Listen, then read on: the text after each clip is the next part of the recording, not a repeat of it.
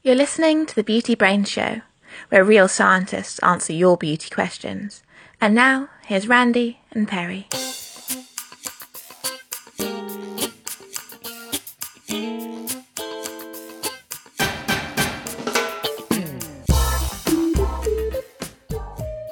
Hi, everyone, and welcome to episode 155. I'm Randy Schueller, am Perry Romanowski. and on today's show, you're going to hear part two in our six part series on biodegradability. well, interesting uh, you say that, but I do have a story about uh, the buildup of cosmetic ingredients in the environment coming up in the chem in the beauty science news section. Oh my god, that's the tease. Like, so the tease is listen to today's episode so you can get more of the same crap we talked about last week. All right, gonna. Are you kidding me? We were maggoty with responses about how much people loved the last show. We did not get a single response. Uh, no, I will tell you what we're really gonna. Are you eating a cucumber? I'm obsessed with cucumbers. We're recording a podcast. no, in fact, this is harvest time, and I've Harvest time. last two- Wait, where did you get the cucumber? I, I grew a garden. I've got cucumbers and tomatoes. Are you serious? I did, I did not know this. Seriously, I and in the last in the last week I've eaten 25 cucumbers. What is wrong with you? I like cucumbers. My wife doesn't like them, so I have to eat it all. I feel obligated. I grew this thing. Sorry, I'm, I'm almost done. No, no, no, no, no, because I'm sure this is much more interesting than actually talking about biodegradability. All right, no, we're, we're not doing a six part series. That was a joke. What we're really going to talk about today uh, is that we're going to answer questions from our listeners about acne testing, concentrated shampoos and conditioners, and hopefully, if we have time, stem cell creams. Ooh, can't wait for that. All right, well, should we, since we've already sort of blathered on, should we get right to beauty science news? Yeah, why don't All right, here we go. Hey, Randy, uh, you remember remember when you went through that phase of lucid dreaming? Oh, yeah.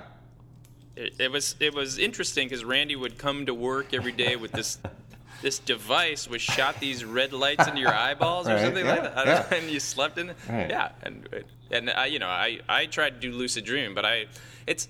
It's typical between me and Randy. He'll buy all the equipment. I won't buy any equipment. I'll just borrow his. Never worked for either of us, I think. Anyway, here's an interesting article I stumbled on which discusses work that researchers did looking at the influence of smell uh, that it has on your dreams. Oh. So, according to scientists at the University Hospital Mannheim in Germany, people who were exposed to the scent of rotten eggs during sleep, they had unpleasant dreams, while people exposed to the scent of roses had pleasant dreams. Once again, In your this- research dollars at work. well, in this highly scientific study of 15 women, uh, apparently in the in the story they said that women are, have better uh, smelling ability than men, so that's why they used women. Hmm, interesting. Ah. Uh, anyway, 15 women. Because I, I know I certainly couldn't tell the difference between rotten eggs and roses. So Well, these researchers hooked these women up with tubes that they taped to their nostrils, and then they had them go to sleep, and then they monitored their brain activity, and when they hit that REM stage, the REM stage, that's like uh, when you're dreaming, I rapid guess. eye movement. They gave them a shot of either the rotten egg smell or the rose smell, and they had that, that smell going for like 10 seconds. Well, then the scientists they let them sleep for another minute, Okay. and then they woke them up right. and said, "Hey, how do you feel?"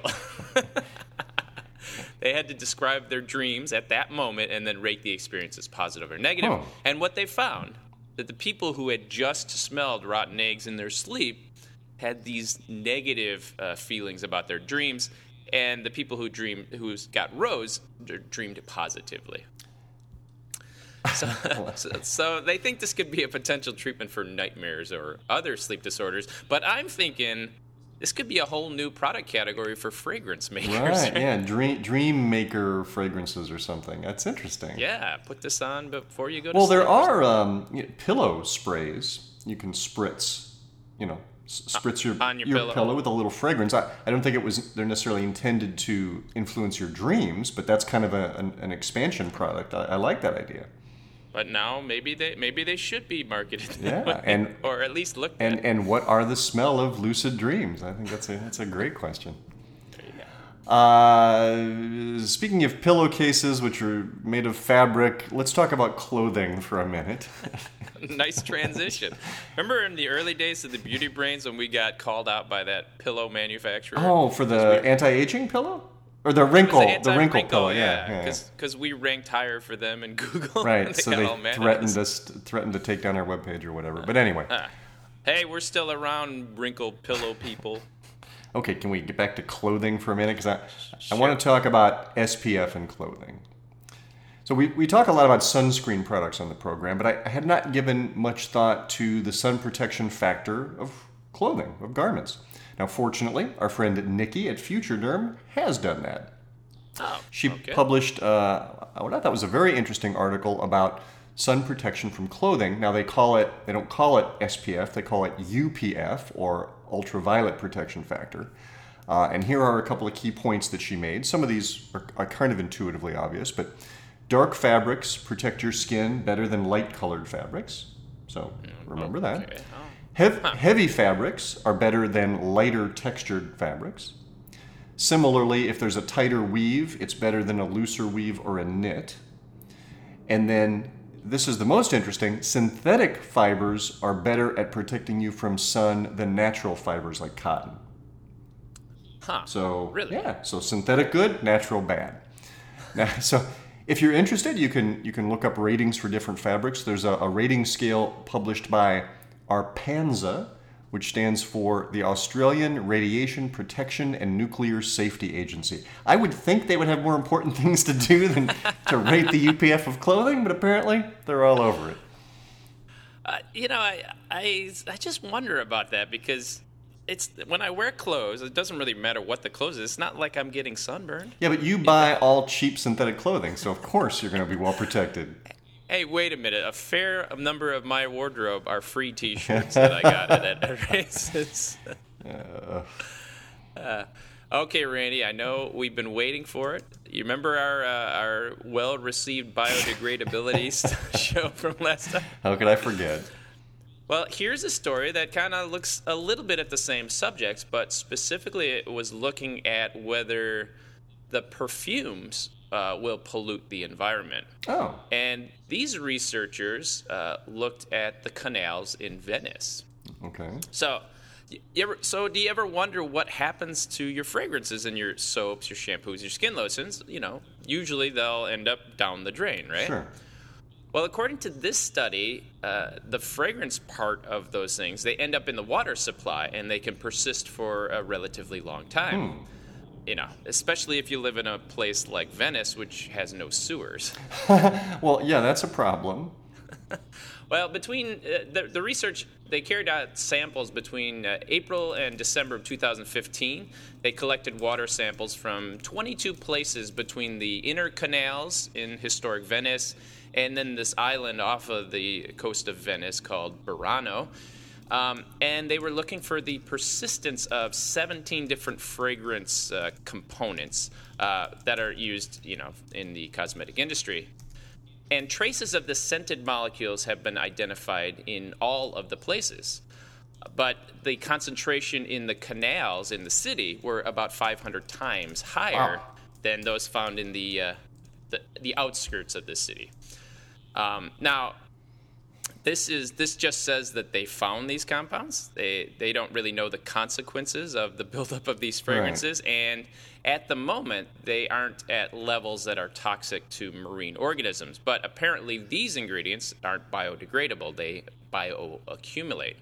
So what does it all mean? I I don't really know. It, it seems like these scientists were just looking to see if there was anything out there, and now they need to convince people to get more money to do more studying to find out if there should be anything that they do about it. But it seems like, you know, at least the fragrance portion of your cosmetics can build up in some water places. I wonder though, and not to belabor this, but if Venice doesn't have sewers, then where's all this stuff going? Like to biodegrade, you need to have the right conditions, like we talked about septic tanks and water treatment systems. So yeah, if you're just dumping this stuff into the environment, sure it's going to biopersist because it has no chance to break down. Well, they must not just dump it into the into the canals. I was I was in Venice and there weren't little turds floating. so they Oh, God. must have some. Okay, can we say turd on the podcast? Anyway, they they must have some uh, water filtration system, but apparently they don't have sewers. Interesting. So, so far, just for you guys uh, keeping score at home, we've learned two things in today's show. Number one, fragrance can make you dream better, but it can also poison our water supply. Well, it might poison the water supply. There's no evidence of that yet. All right. Uh, hey, did you know that uh, wearing mascara can make you more popular? I did not know that, but that explains why I was such a recluse in, in high school. Well, here's an article from Cosmetics Design. It discusses a Japanese based company that's developing what they call, quote, an aesthetic shape controlling mascara that will give you, and again I quote, enhanced social impression in Asia. Now, I'm not sure I totally understand this, but apparently this company, Ko- Kosé, if I'm saying it right, uh, says that their studies show that women who wear mascara have uh, higher self esteem and higher social status. And they link that to the curve of their eyelashes because that makes the eye appear bigger and more open. So, big eyes equates to a greater social status according to this company. So, being the entrepreneurs they are, they've developed a mascara specifically to enhance this eyelash curl. So, it uses water based resins like you'd find uh, like in a hairspray formula. So, Sure, you sure. curl your lash first using a traditional eyelash curler, and then you use this special shape holding mascara and it holds the curl in place better. Your eyes look bigger, voila, you're more popular. Wow. I, I, I'm going to try So, that. well, I don't. That wasn't really the point of the story. The point of the story is that it's an interesting trend based on Asian culture, and I wonder if that would ever make its way here. I, I guess we'll have to look out for that, you know, right? Because a lot of uh, Asian culture, especially in the beauty industry, it makes its way over to the United States. Are you going to wax poetic about Korean beauty products again, Mr. Big Eyes? No, we'll save it for the next show. Hey, should we, do we have time for another story, or should we move on to questions? No, we got. Let's do one more. Yeah. All right. Uh, well, here is a story that I saw about this this fabulous uh, new sunscreen applicator. It's uh, slowly making a little noise in the cosmetic industry. Now, f- for me, you know, putting on sunscreens is is kind of a pain, right? You, you get the glob and Right. you squeeze it on your arm, and you know, it gets your hands all sticky, Right. and you don't even know if you spread it right. Um, and I know I'm like all other people, so other people must hate yeah, this. everybody's exactly like you, eating 25 cucumbers and measuring everything they do obsessively. Yes. Mr. Vox Popular, go ahead. exactly. It's because of my new curly eyes lashes, right? well, anyway, um, this is, that's probably one of the problems with sunscreens is that people don't like to put them on because of the way it's applied. Sure. Now, the sunscreen sprays have been really popular. Now, to me, those are kind of a waste of money. I mean, because you, you lose half of the sunscreen out just the right, and, and there's some question whether to be effective they really need to be rubbed in anyway, so then you still have to get your hands greasy, so what's the benefit? But yeah, okay. Exactly. Well, there was there's some brilliant marketing there. Anyway, well, anyway, there's here's a new packaging design that might change that. It's called the Block Rock, and it looks kind of like an antiperspirant stick. Okay. So the idea is that you put your you they fitted it where you could fit it to a, a sunscreen bottle or tube, Mm-hmm. or you can squeeze the whole the contents of your own container into this container, Okay.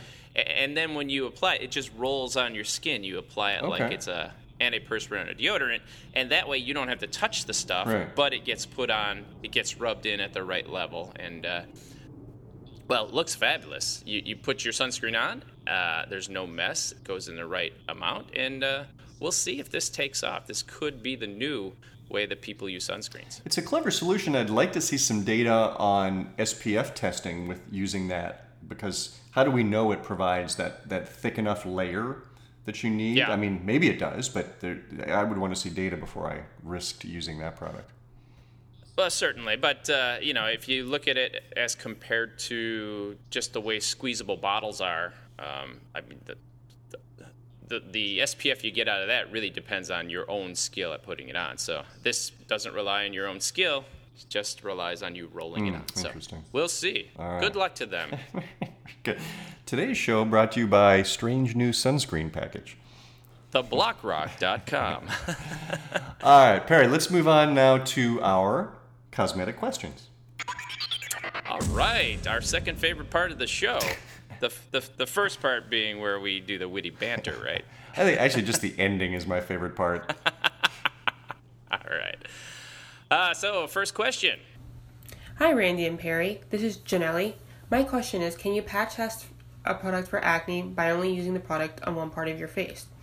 For example, I can buy a new moisturizer and instead of immediately using it daily on my entire face, I can only use it daily on one part of my face, let's say left cheek, for a couple of weeks to see if it causes any breakouts. Can you really see if this is an effective way to test for acne on your face? Thank you. Well, thanks for that question, Janelly. It's a great question, but patch testing for acne does not work, at least short-term testing. Yeah. Uh, you know, unlike allergic reaction, uh, or unlike an allergic reaction where you, you know it occurs only in minutes or hours, the process of uh, acnegenesis uh, it takes just a lot longer. Yeah, I checked with uh, Fisher's Contact Dermatitis, which is a reputable source of information on this area. And they say that acne can result from topical application of cosmetic products through two mechanisms. Now, that first mechanism is what's referred to as a true comedone. Remember, comedone is just a, a technical term for a blackhead. And that process takes several months to develop. The second mechanism is the result of follicular irritation, and that takes a couple of weeks to occur. Oh, uh, so a patch test that involves leaving a product on your skin for only a few hours or even a few days, it's not going to actually predict whether or not you're going to break out.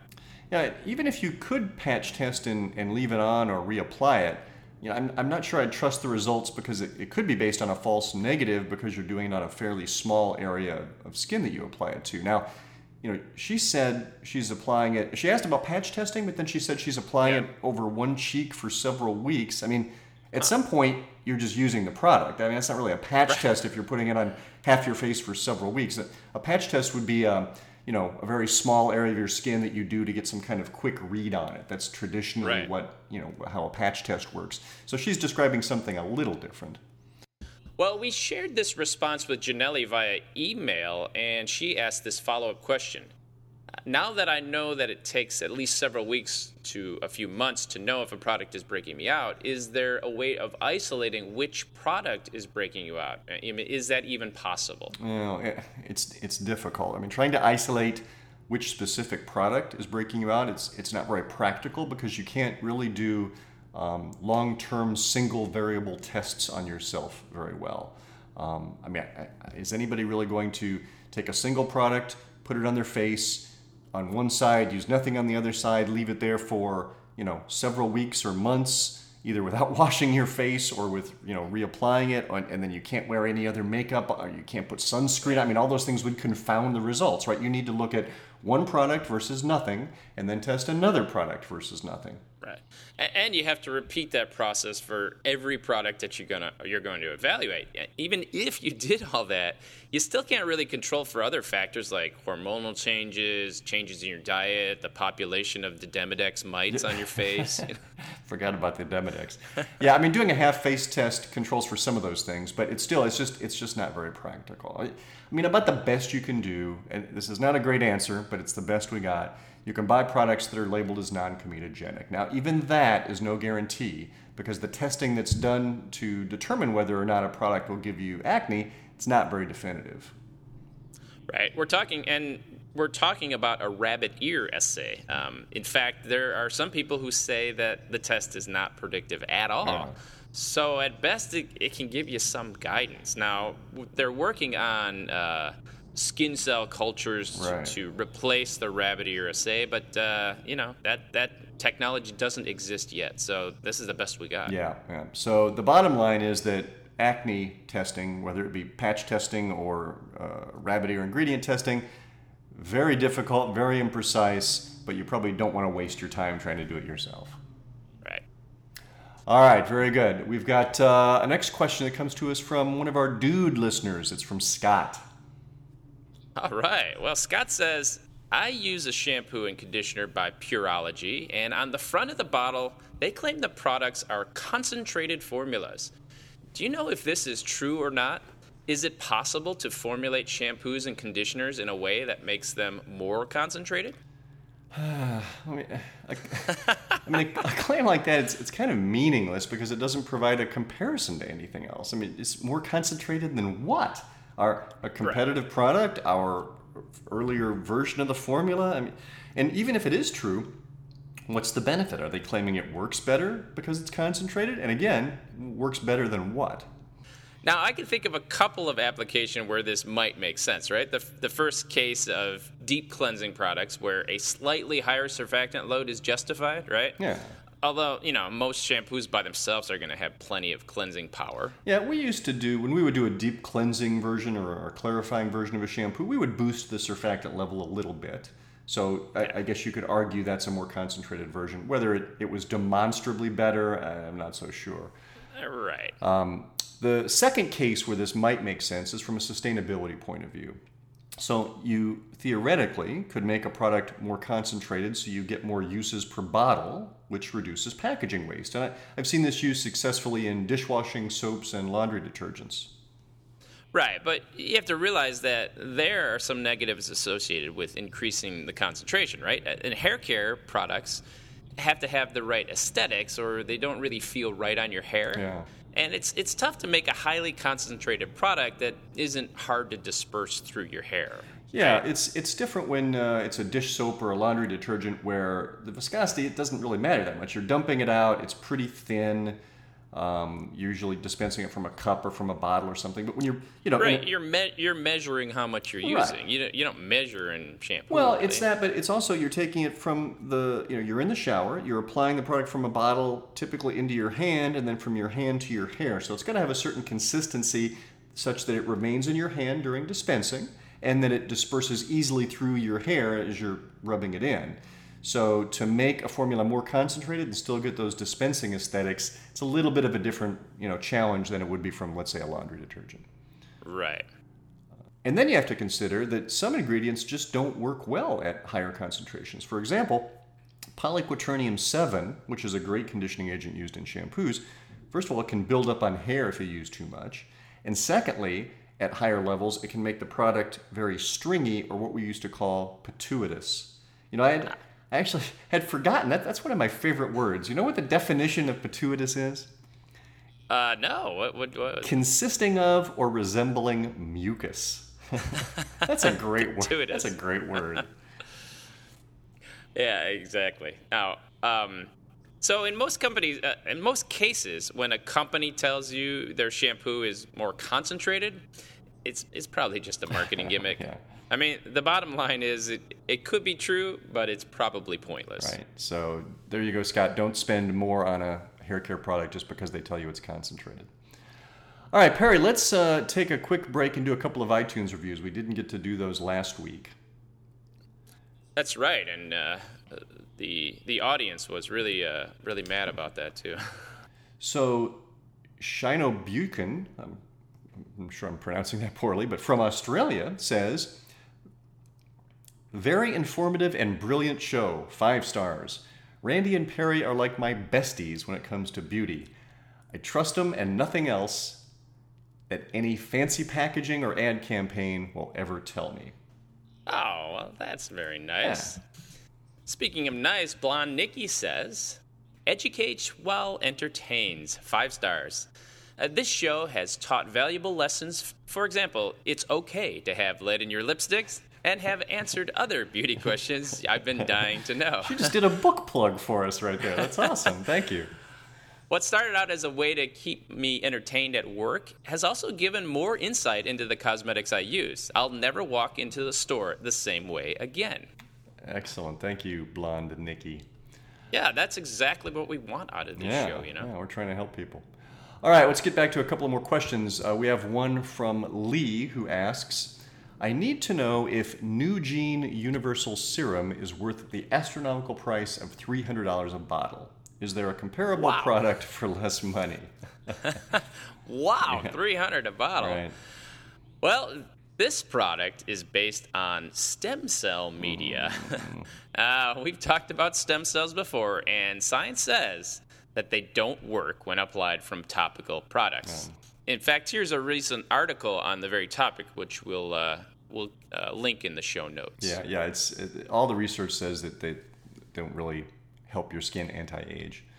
Uh, the product also contains four different peptides. Now, peptides are promising ingredients that do have some data that indicate they have anti-aging properties, like uh, stimulating collagen production, slowing the breakdown of some of the, the things that contribute to the, the structure of your skin being, um, you know, broken down or lost.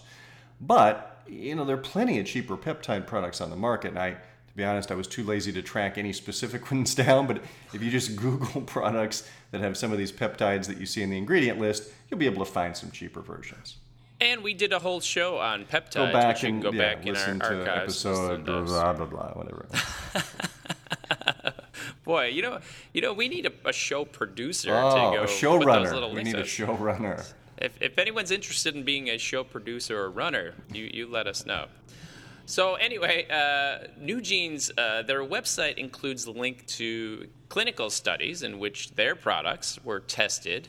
Uh, now, the single-blind half-face test a- against nothing.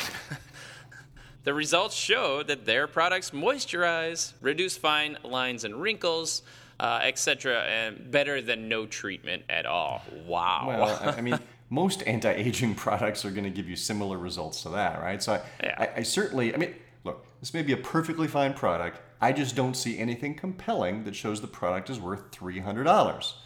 Um, they did do one unusual study though that showed the product uh, impacts gene expression. Now, this was done in vitro, which means it was done on you know human cells, or I don't even know it's human cells or animal cells in the lab. So that doesn't necessarily translate to real life. This was not a, a Right. test where they applied the product to to skin and and saw that it impacted gene expression. So in any case, I say save your money.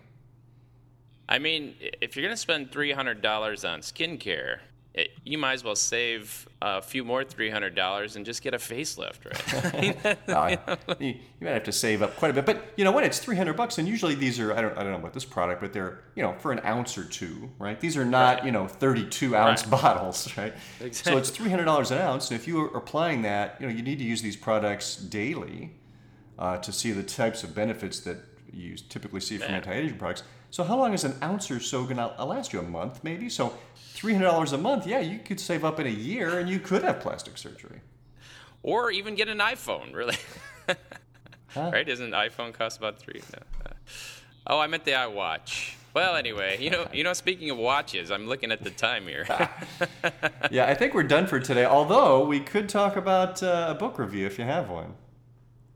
You know, I I got to tell you, I was just gonna start on that 51st uh, book, but uh, I I just couldn't do it. I uh, I wanted to listen to podcasts instead, some of our old podcasts, and you know, quite frankly, I've been doing a little quality control back listening, Yeah. and uh, sometimes I think you edit it to make me not sound as uh, as smart as I think I am.